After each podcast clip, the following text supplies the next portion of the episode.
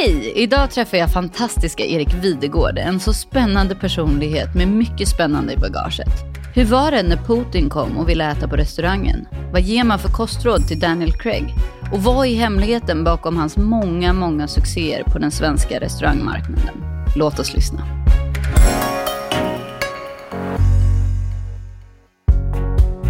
Erik Videgård är en av Sveriges främsta experter på Sichuan-köket. Ett kök vi är väldigt nyfikna på att höra mer om. Förutom att regelbundet trollbinda Nyhetsmorgons tittare med sin fantastiska matlagning är denna man krögare, författare, musiker, pappa, poddare och mycket mer. Att driva restaurang utomlands har inte heller varit något problem och han har serverat många stora namn genom åren. Ja, han är en man av mycket erfarenhet och framgång. Och detta ska vi idag få höra mer om. Varmt välkommen säger vi till Erik Videgård!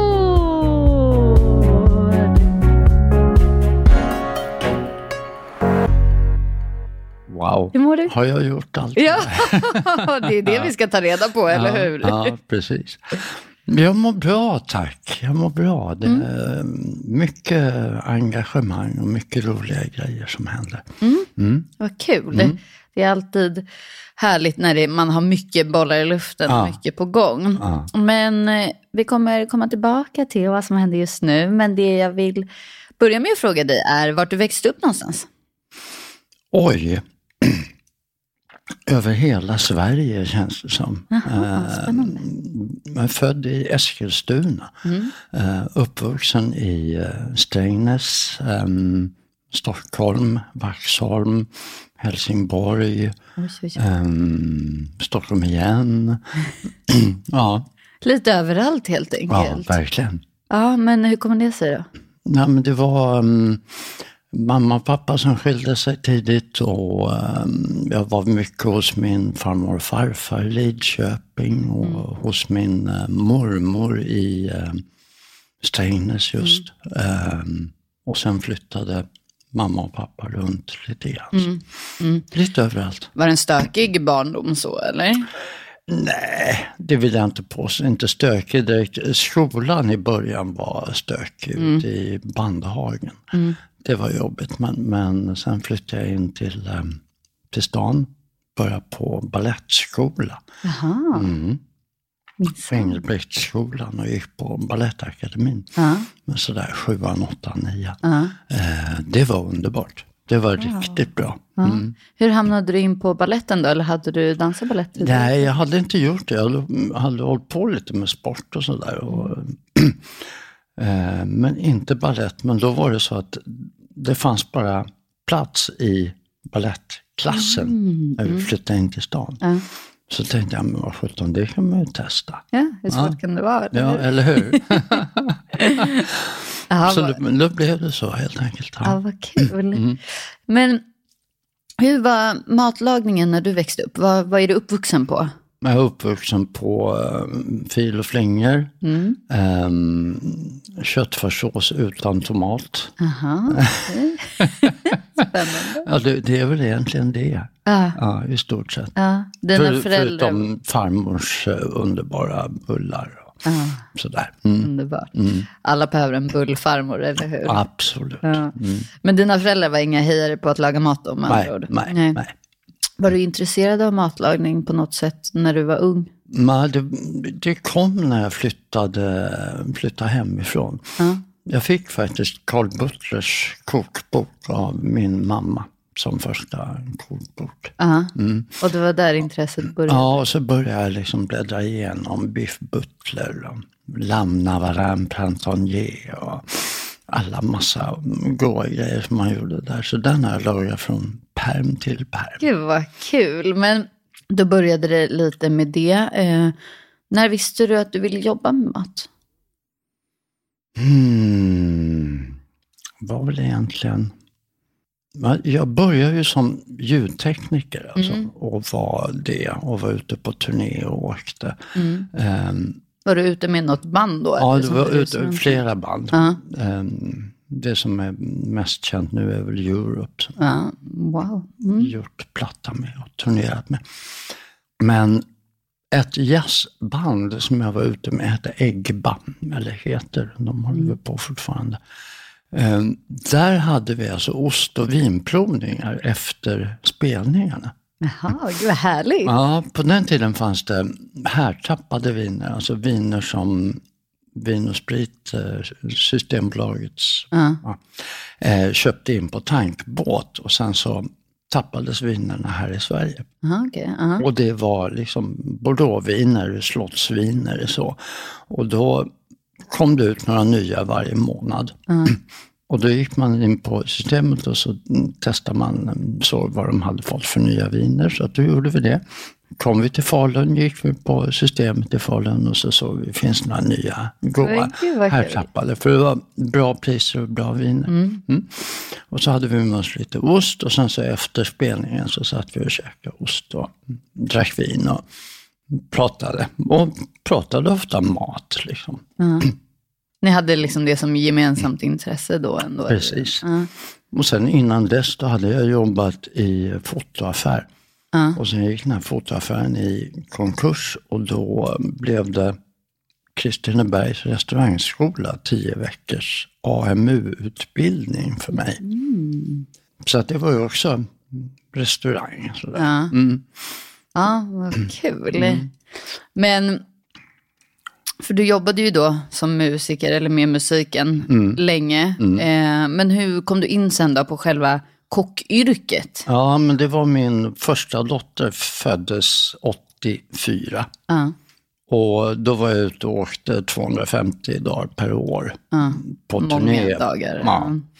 Eh, och det funkar ju inte om man skulle ha ett, en nyföding hemma. Nej. Eh, så att då fick jag byta karriär och då blev det restaurang. Jag gick in på Gyllene Freden i Stockholm och sökte jobb helt enkelt. Som servitör från början. Ja. Eh, jag hade jobbat tidigare på nattklubb lite grann. Så här, burit is åt baren och bytt askkoppar. Och, Ja. ja, På den tiden när man fick röka ja, inomhus. precis. Eh, så att jag började som servitör där och hade som tur att det var ett väldigt bra gäng som eh, jag fick lära mig väldigt mycket av. Vad kul, vad, vad spännande att du gick dit. Det ju ändå så en prestigefylld restaurang. liksom. Det var ändå så här lite kaxigt av dig att börja där i den änden. Ja. Jo, men, eh, och det visste jag inte riktigt då när, jag, när jag gick in där. Men ehm, ja, det är ju verkligen Sveriges äldsta krog. Ja, Är det. Och ehm, anknytning till Svenska Akademin och allting ja men exakt. exakt. Ja men gud vad spännande. Och hur, hur fortsatte resan sen då? Sen började jag på eh, Royal Viking Hotel. Och där fanns en hovmästare som hette, hette Henrik Fasil. Eh, som var väldigt vinintresserad. Ehm, han hade rötter i Frankrike och så vidare. Så att vi började plugga vin tillsammans. Och ehm, tävlade, så jag tävlade faktiskt och blev svensk mästare två gånger i två olika tävlingar och mm, var sen och tävlade i EM och VM. I, Jaha. eh, för, för sommelierer, alltså det var innan det fanns sommelierer i Sverige. Men wow, coolt. Så att eh, då grundade vi, var åtta stycken, sen grundade Svenska Sommelierföreningen och 89 har jag för mig att det var. Då blev jag headhuntad till en stjärnkrog som heter Coq Blanc. Just det. Ehm, Som sommelier då eller? Är det som... Ja, som sommelier fanns ju inte egentligen, Nej. men som hovmästare och sommelier, kom, kombitjänst. Så. Eh, och sen föll det sig så att jag först blev hovmästare, sen blev jag restaurangchef och sen så fick jag bli källarmästare där, alltså ta över verksamheten när Wow. dåvarande legenden Uno Hedman slutade och gick i pension. Ja. Men eh, för den här restaurangen finns inte längre, eller hur? Nej, Nej. den bytte namn sen till Videgård faktiskt. Jaha, okej, minsann. Okej, men så att, för det här måste ju varit super eh, och liksom en hel resa som låter som att den har gått väldigt fort och att du bara hamnat på rätt ställen egentligen. Men du, lite sommelier innan sommelier fanns, lite hov och sånt där. Men Själva matlagningen då? Mm.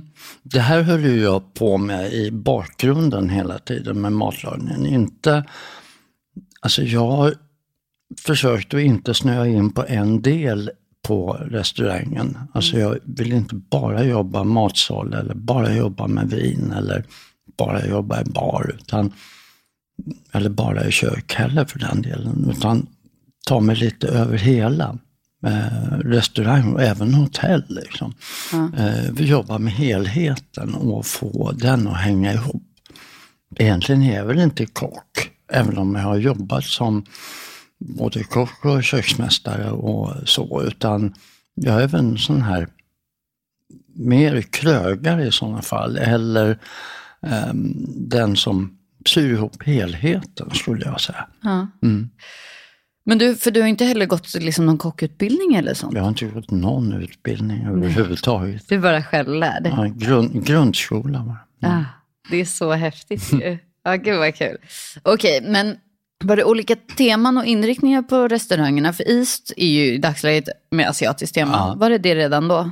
Ja, alltså när jag öppnade East då, 91, tillsammans med Peter Lindgren och eh, två andra killar. Eh, då var det ju från början ett pan, panasiatiskt kök. Mm. Det var Japan, Korea, Vietnam, Thailand. Mm. Mm. Det måste ju, för 91 är ändå ganska tidigt i ja. sitt slag kan jag tänka ja, mig. Ja. Hur togs det emot? Ja, det var ju succé från dag ett. Ah, Verkligen. Mm. Ja. det var superhäftigt. Första sushi, riktiga sushibaren och så vidare. Det, vi har skapat ett monster, var en av killarna som sa. Ja. Det, det stämde verkligen. För det gick bara uppåt, uppåt, uppåt. Mm. Gud vad roligt. Mm, mm, ja, men mm. gud vilken spännande resa. Är du fortfarande involverad i? Nej, nej. nej. jag lämnade 99 faktiskt ja. och flyttade då. Mm. Denna vecka är vi sponsrade av Epoch Kök, köksleverantören som passar dig som vill ha många valmöjligheter när du ska bygga nytt kök. Epoch är utformat för att det ska passa just dig och dina behov. Med över 40 olika luckor och färger att välja på och med stor flexibilitet på stommar och skåp kan du enkelt skapa ditt drömkök.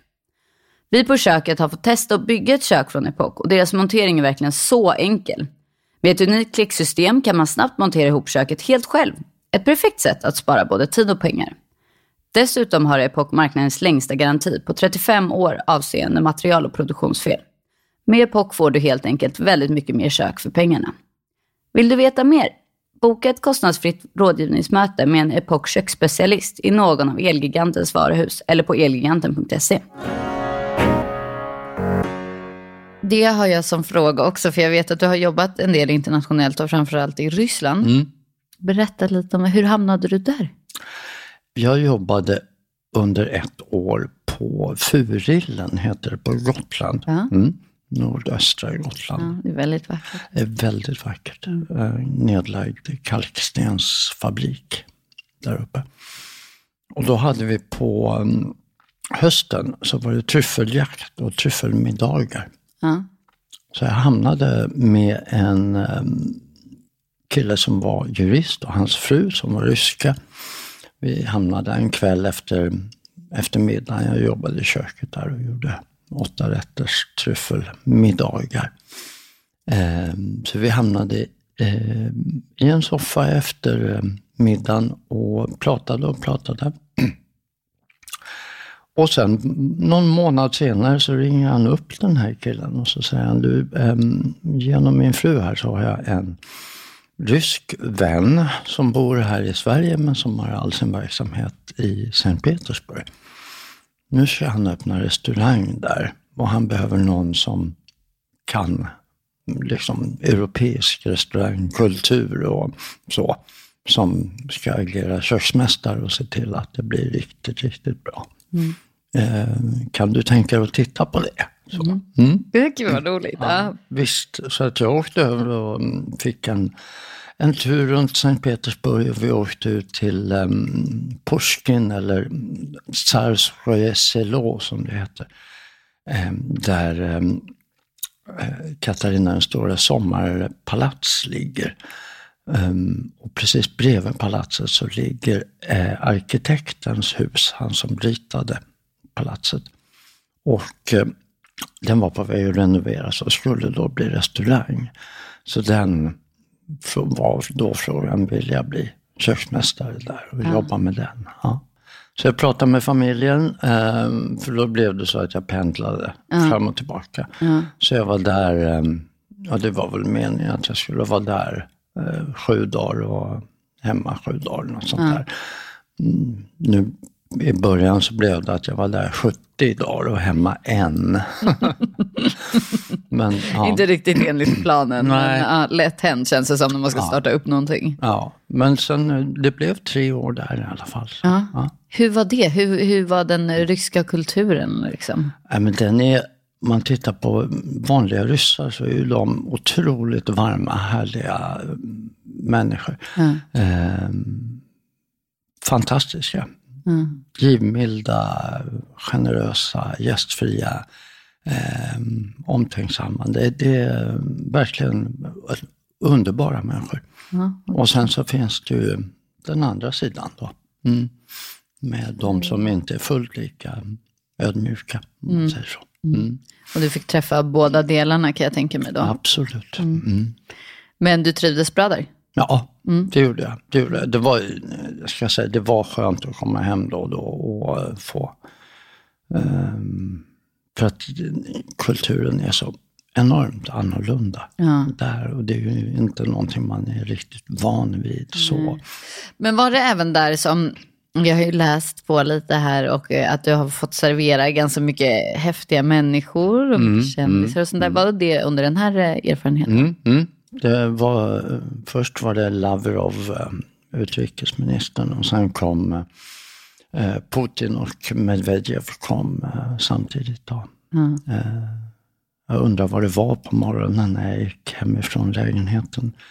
Och så ser man ligger det krypskyttar uppe på taken. Och det åker militärbilar genom, genom Pushkin, lilla stan mm. utanför där restaurangen låg. Och så kom jag till restaurangen och då berättar våran VD där, han berättar att okej, okay, idag kommer de. Ja. Gud, det måste ha varit en så stor grej då ja, också. Ja. Liksom. Jo, jo, visst. Och hela alltså personalen var ju i upplösningstillstånd. Var, ja. Jag vet inte vad man kan jämföra det med riktigt, men, men um, ja, det, de är... De är hängivna, många av dem. Mm. Mm. Ja, det finns liksom inte riktigt någon motsvarighet i Sverige på det sättet ju. Där det är... Nej, det är väl snarare, alltså, om man pratar om presidenten ja, i uh, USA, USA, mera. Ja. Ja. ja. det är så mäktigt liksom. Ja, gud vad spännande. Ja, men då fick, du fick servera honom mat då? Nej, jag fick inte. Ingen av oss fick vara i matsalen överhuvudtaget. Okay. Så de ville bara vara där på den? De var där och de hade med sig egen servitör. Okej. Okay. Mm, mm. Som var skyddsklassad och så vidare. Jag sa i inledningen här att det nu vet inte jag, är det vi som har utnämnt dig som expert på Sichuanköket? Nej, du är ju det. Ja, jag har hållit på med det sedan 2001. Eh, Okej, okay, ja, men det är väldigt länge ändå. Det är ju rätt länge. Ja, ja. Det får ja. man ändå säga. Mm. Kan du berätta lite om Sichuanköket för oss som kanske inte vet så mycket? Nej, man säger i uh, Kina Kina själva säger man ju att uh, Kina är platsen för mat, men Sichuan är platsen för smaker. Okej. Okay. Mm. Vad fint sagt, ja, tycker jag. tycker jag också. Det, det, är liksom åtta stora kök i uh, Kina. Men Sichuan är det som man anser vara det bästa. Mm. Det mest smakrika köket. Alltså. Det är väldigt komplexa smaker. Um, mycket um, saker som ska lira ihop. Alltså man har 23 olika um, grundsmaker. Mm. 56 olika tillagningssätt. Mm. Mm. Och de här grundsmakerna, det kan då vara eh, sötsyrligt som de flesta känner till. Ehm, det kan vara hemlagat smakande. Mm. Det kan vara fiskdoftande. Det kan vara konstigt smakande. och allt det här, det är balansen mellan olika smaksättare som gör att de får de här olika grundsmakerna. Ja. Och ibland som till exempel konstigt smakande, det, det, den rätten som någon kanske känner igen, det är bang bang kyckling. Ja. Den är konstigt smakande och där, där är alltså balansen mellan eh, rökt sesampasta, eh, sesamolja, chiliolja, eh, citronpeppar. Eh, den bör vara så pass exakt så att om du väl går, går bort dig, om man säger så, att eh, du har tagit i någonting för mycket eller du har missat någonting, mm då är det jättesvårt att hitta tillbaka igen.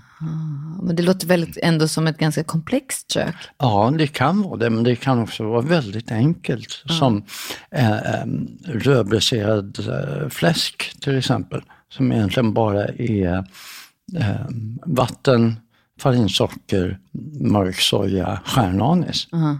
Bam, det är det. Och det är ju superenkelt. Men ändå väldigt smakrikt. Liksom. Det är så här, det är lite åt dry martini matlagningshållet där. Med få ingredienser men som passar så jäkla bra ihop. Ja, men gud vad intressant. Men för hur hamnade du in egentligen på det här köket? Eller liksom, hur, hur kommer det sig? Har du bott där i den liksom, regionen eller någonting sånt? Nej, alltså jag var i, eh, jag var i Sichuan för första gången för tre år sedan. Jaha.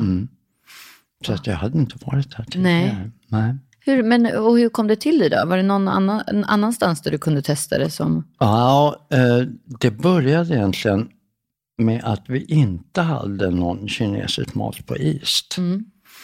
Eh, och då tänkte jag, men det måste finnas någonting. Peter Lindgren som var med och startade, eller som startade East, eh, han sa, nej men kinesisk mat är fånig.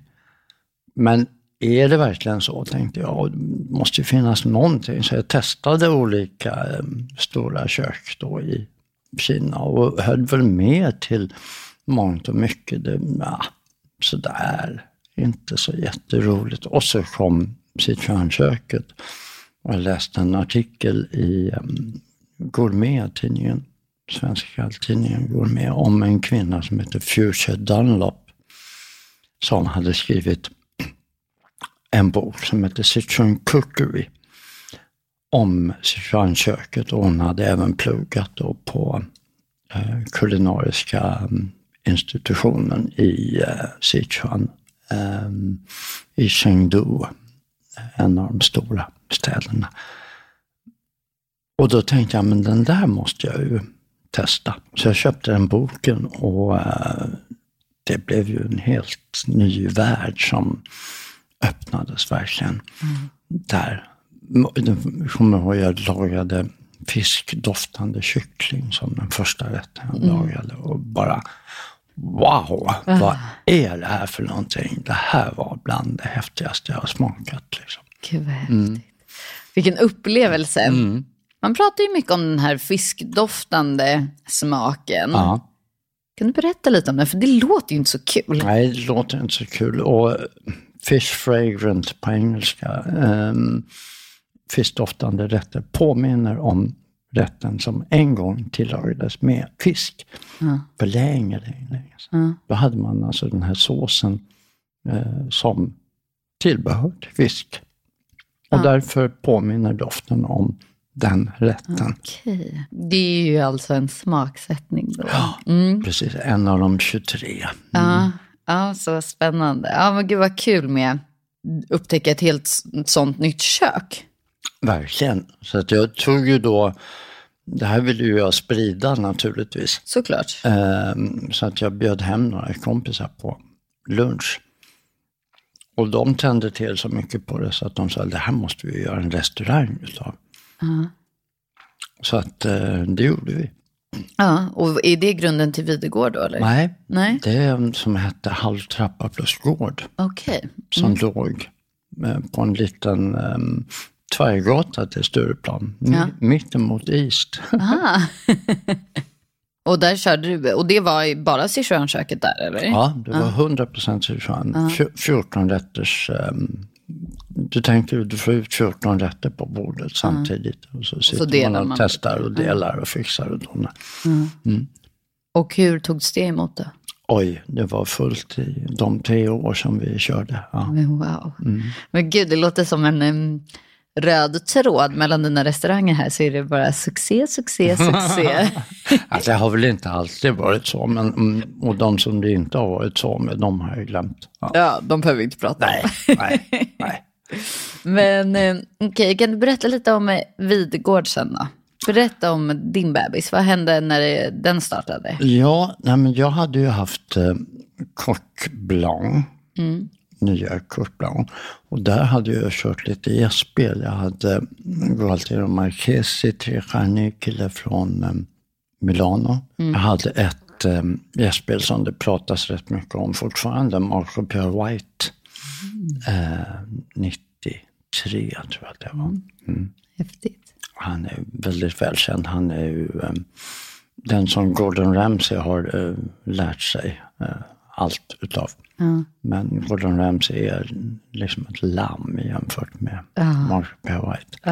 Eh, kan jag säga. Som, han har trots allt bott hemma hos mig så jag vet vad det är. Wow, ja, kul. Jättehäftigt. Och jag gjort såna, jag gjorde sådana grejer på Korsplan.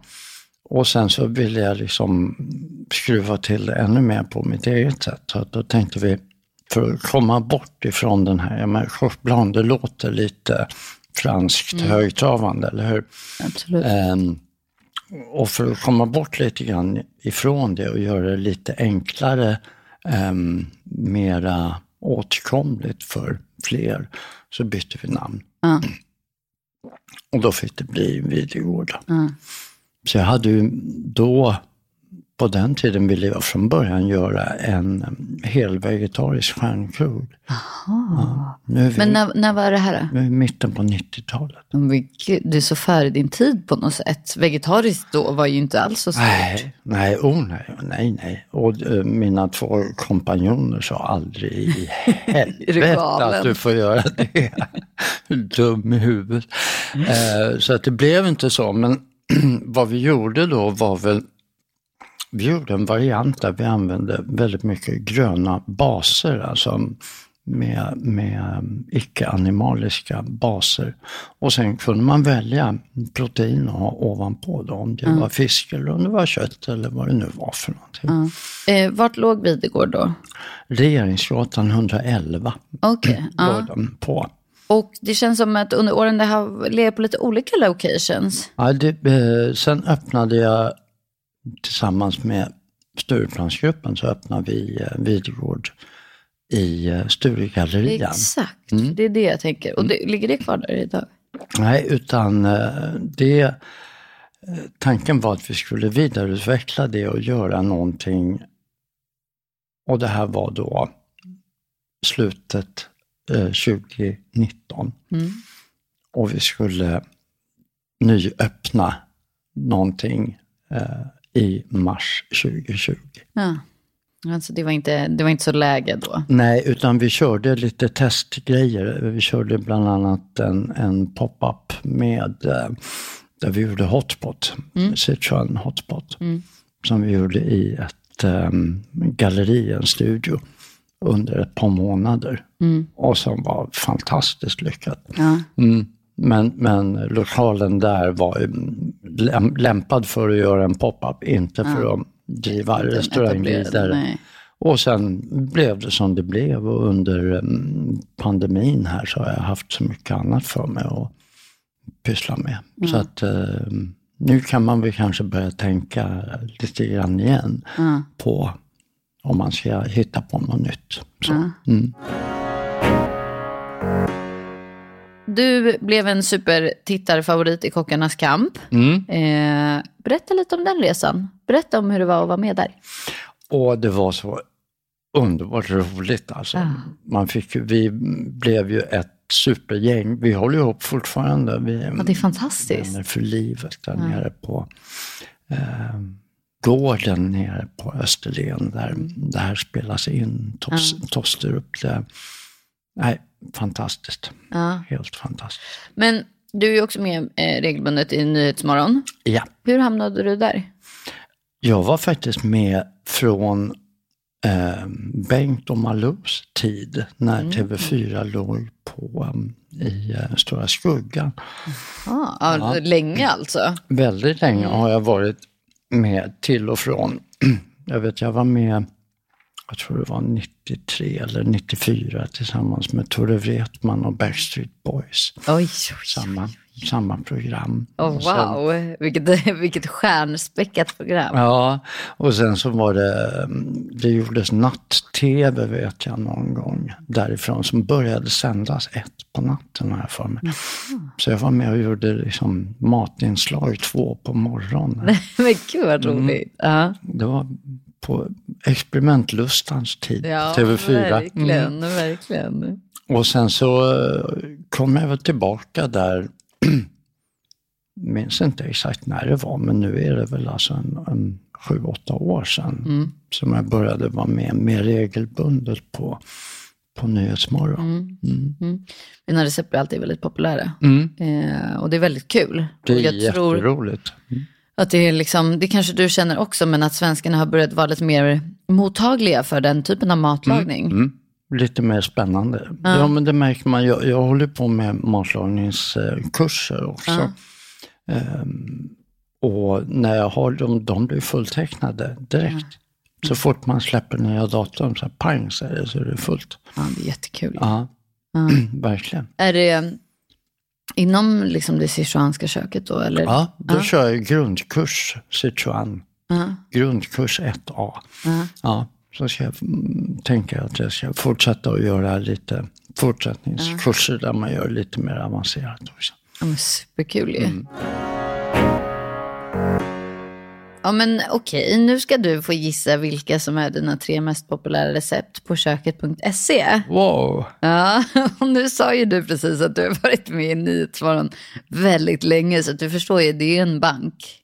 Ja, det måste ju finnas rätt många. Absolut. Jag har ingen absolut. aning om hur många, men, men eh, det borde ju finnas några stycken. Det här, det här brukar vara ett ganska svårt moment, Ja, så att du behöver inte känna någon press. Det borde vara någon kycklingrätt. Det, för de brukar vara populära. Mm, du är inne på någonting här. På plats tre Ja. så ligger din Kung Pao-kyckling. Ja, just det. Ja, det kunde jag nästan gissa. Ja. Mm. Ehm, tvåan, ettan. Jag kan säga så här, det är en som man skulle kunna säga liksom så här, ja men ett, det, det borde du kunna gissa dig till. Sen så är det ett som är en liten uppstickare kan man säga, som under, den, under de omständigheterna eh, gick väldigt bra. Ja, men då är det väl en- den tributen till um, Birgitta Rasmusson. Birgitta Rasmusson. Ja. Då Mm. gjorde du en jättefin mandelkaka ju. ja, Det var ju precis helgen efter hon hade gått bort. ja det, det var verkligen, jag fick någon, någon dag på mig där bara. Mm. Ja. Ja, men den, ja, men det, den tycker jag, den får vara. Ja, den, är den, värdig. mest, ja, den, är mest, den mest populära. Ja. Ja, det är ett fantastiskt recept faktiskt. Ehm, men sen är det ett recept till då. Ah, 17 kan det vara? Är det någon fläskrätt då eller? Nej, Nej. det är faktiskt något så enkelt, eller så enkelt, men eh, fried rice. Eggs fried rice. Jaha, wow. Ja, 30 sekunders rätt. ja Mm. verkligen. Eh, men eh, ett fantastiskt härligt recept. Ja. Eh, så det är en liten härlig, eller ja, det är en bra blandning där måste jag säga. Ja, verkligen. Både kaka och ris och, och eh, kyckling. Ja, Ja. exakt. Vad mer behöver man, eller hur? Nej, inte mycket. Nej. Eh, det känns som du har vunnit väldigt mycket priser. Ja, men det var en period där när jag vann eh, SM eh, för sommelierer, eh, var med i VM och EM och blev eh, och Sveriges bästa servitör. Eh, och sen fått lite sådana restaurangpriser, ser, servicepriser och annat. Ja, Är du en tävlingsmänniska? Eller? ja, ja, du är det. ja. Ja.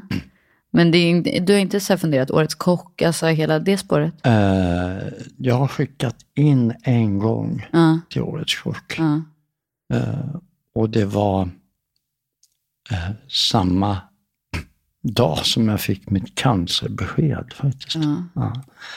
Ehm, så det, det var nog mera för att ta bort tankarna på det, tror jag. Ja. Mm. Jag har ju medvetet inte pratat om cancern, för det känns som att du ofta pratar mycket om det. Mm. Eh, men hur har det liksom definierat dig som person? Nej men det är...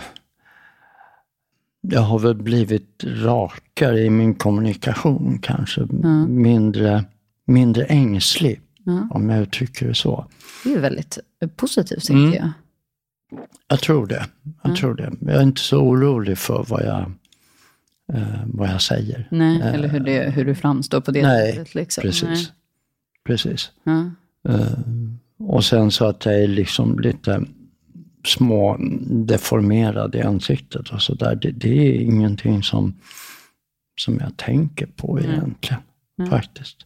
Nej, vad skönt. Ja, det hörs ibland när jag pratar att jag kan börja... Det låter lite sluddrigt ibland, men, men eh, jag försöker att att kompensera det. Ja, gud, det, ja, jag har inte tänkt på det här på våran timme i alla nej, fall. nej, men att- du ser. Mm. ja, Mm. ja. För när var det du fick beskedet? Eh, 2010, 9, 2009. Okej, ja, det ganska, börjar bli ganska länge sedan Mm. nu ändå. Mm.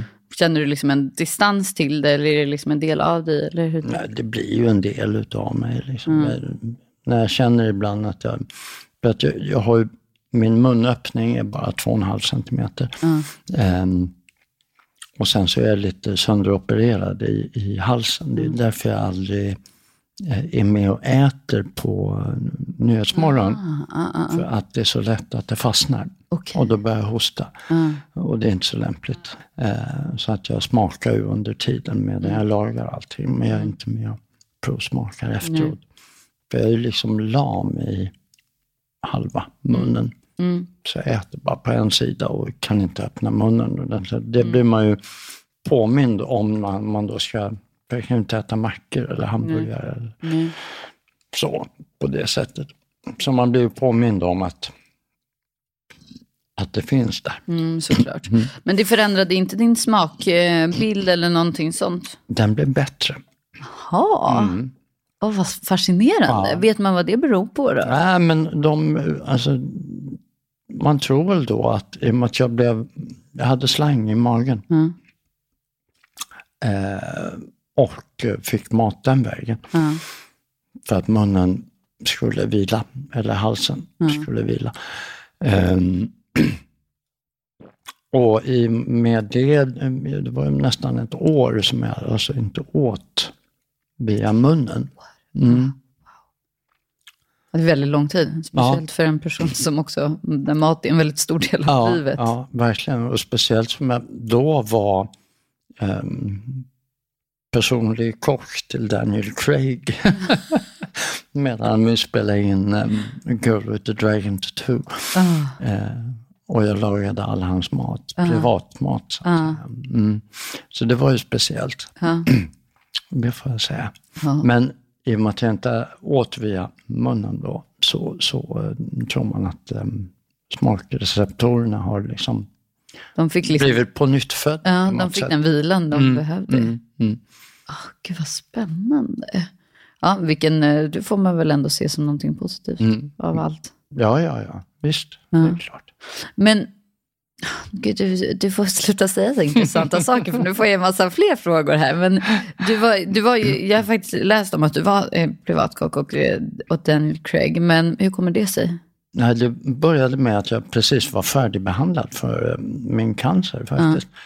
Och eh, han som var linjeproducent för den här produktionen då, Girl with the Dragon Tattoo, som David Fincher regisserade.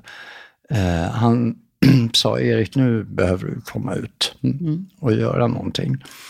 Em, du har ju jobbat som turnéledare förut, du kan väl em, köra någon av våra våra skådespelare som kommer att spela in filmen. Absolut. Det är jättegärna skönt att komma ut liksom, Hoppa på något projekt. få lite luft Ja, efter ett års, Träffa eh, människor. ja, ett, års strålning och allt annat. Mm. Så det började med att jag körde Rooney Mara eh, till hennes motorcykelträning och de scener som de hade börjat spela in. Och sen några veckor senare så sa de, men nu kommer Daniel Craig. Mm. Eh, och vi vill att du tar hand om honom. Ja. Absolut. Och sen så kom Daniel och vi pratade och kom väldigt väl överens. Så att... eh, Var han trevlig? Ja, supertrevlig. Han kom, de andra kom ju med entourage, liksom, Ja. med, med sekreterare och assistenter och hitan och dit. Han kom själv. Mm. Och vi klickade och mm, när han fick höra vad jag höll på med så sa han, men jag ska spela in eh, en Bond-rulle efter det här Skyfall. Eh, direkt efter den här produktionen. Jag behöver komma i form. Kan du se till att jag äter bra nu medan Ja. vi jobbar ihop? Ja. Och det var nio månader som vi skulle jobba ihop. Ja, ändå så lång det, tid. Ja, Mm. så att eh, då skötte jag hans mathållning då, när han var inom räckhåll. Perfekt. Ja, i form kom han ju. Ja, och ja, han är snygg i Skyfall får jag Ja. säga. Ja. Ja, men gud ja, gud vad roligt. Det känns som roliga saker comes your way. Mm. Ja, det, jag klagar inte. Nej, Nej. det blir så också kanske när man hör ett öppet sinne. Tänker jag. Mm. Mm. Vad har du, du sa förut eller tidigare att du är, har gjort väldigt mycket nu under pandemin och mycket Mm. olika saker. Och du är ju ständigt i rörelse. Men vad har du på gång framåt? Vad händer för dig? Eh, just nu så har jag precis eh, avslutat en persisk restaurang eh, som jag har jobbat med under ett halvår, någonting sånt. Vart ligger den någonstans då?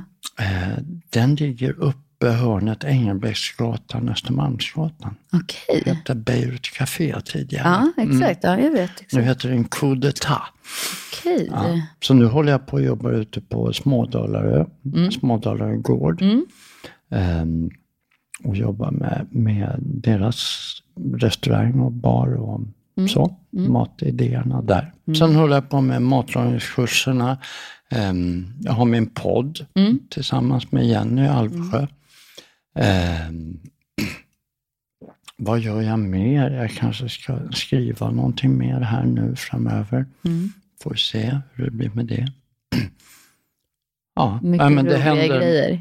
händer saker hela tiden. Ja. Mm. Har du några drömmar? Har du någonting som du inte har fått vara med om i din långa karriär?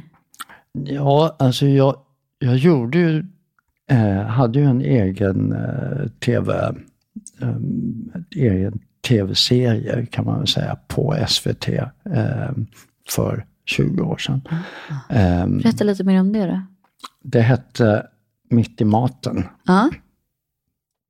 Och jag hade en säsong där innan eh, någon tjej som hette Tina tog över. Någon matina. Ja, någon sån. Ja, ja, precis. Vem är Eh, hon, eller hur? Ja, ingen aning. Ingen vet. Skånska. Ja. Ehm, nej, hon är underbart trevlig. Jättehärlig människa. Fantastisk person. Ingen skugga över Nej. Tina. Nej. Eh, men det är någonting som jag faktiskt skulle vilja göra igen. Eller Mm. få möjligheten att göra med de nya idéer som fanns. För när vi gjorde det här på SVT, det var precis när Jimmy Oliver hade börjat. Mm. Handhållen kamera, lite skakigt, lite liv och, och rörelse och lite roligare. Ja. Ja. Och så stod jag nere på någon gård utanför Malmö och det var Sköna Söndag produktion, liksom plingelingeling, och myspys, tänd ett ljus. Och, nej, men, ja, det var, kändes inte så modernt om man säger Nej. så. Jag försökte få det. Men Det var inte titta modernt på det här. kanske, titta eller? på det här som de har börjat med i England nu. Den här unga killen som läspar. Och, Ah. eh, åker skoter och handkamera och um, jätterolig mat och sådär. Men nej, nej. Det skulle göras traditionellt. Ja. Mm. Så någon, något nytt inom tv då kanske? Gärna inom eh, ja, tv. Nu är ju tv är ju inte bara eh, schemalagd eh, tablå-tv utan det finns ju mycket annat också. Verkligen. Naturligtvis. Så mm, det skulle jag gärna göra. Eh, mer med, medialt. Liksom. Ja, ja. Men du, jag tror att jag har fått svar på alla mina frågor. Eh, men jag vill jättegärna avsluta den här intervjun med fem snabba frågor. Ja. Mm. Vad skulle du välja som sista måltid i livet? En tunnbrödsrulle. Jaha!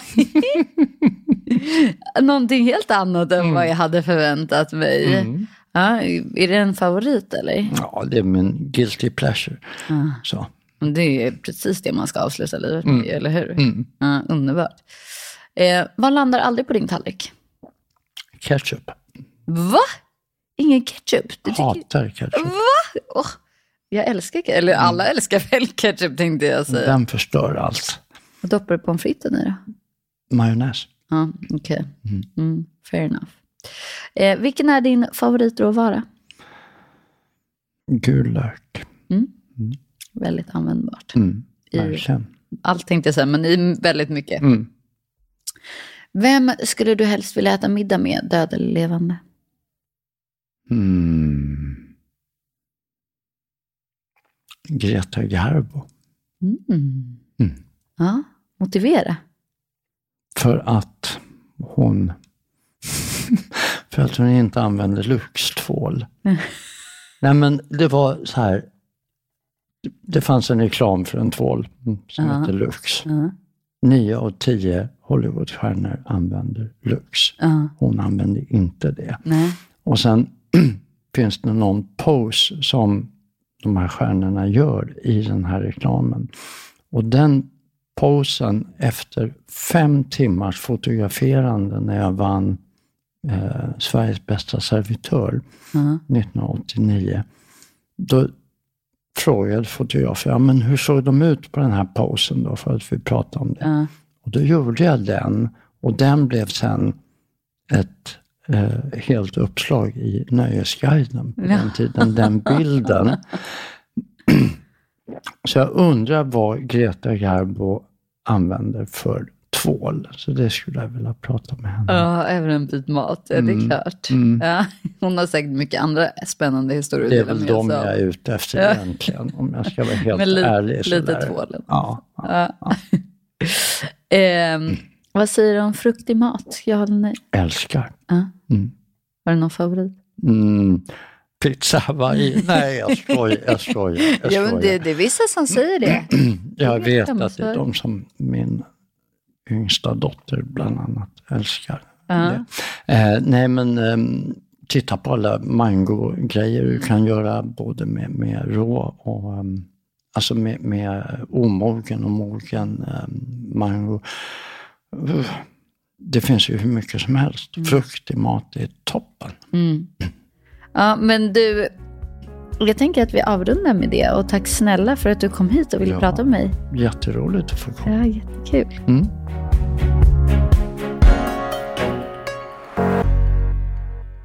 Tack för att du lyssnade på dagens avsnitt. Visst blev man fascinerad av Eriks händelserika liv och karriär? Den mannen har verkligen fått vara med om så mycket spännande. Om du blir sugen på något av recepten vi pratade om i avsnittet hittar du dem på köket.se koketpodden.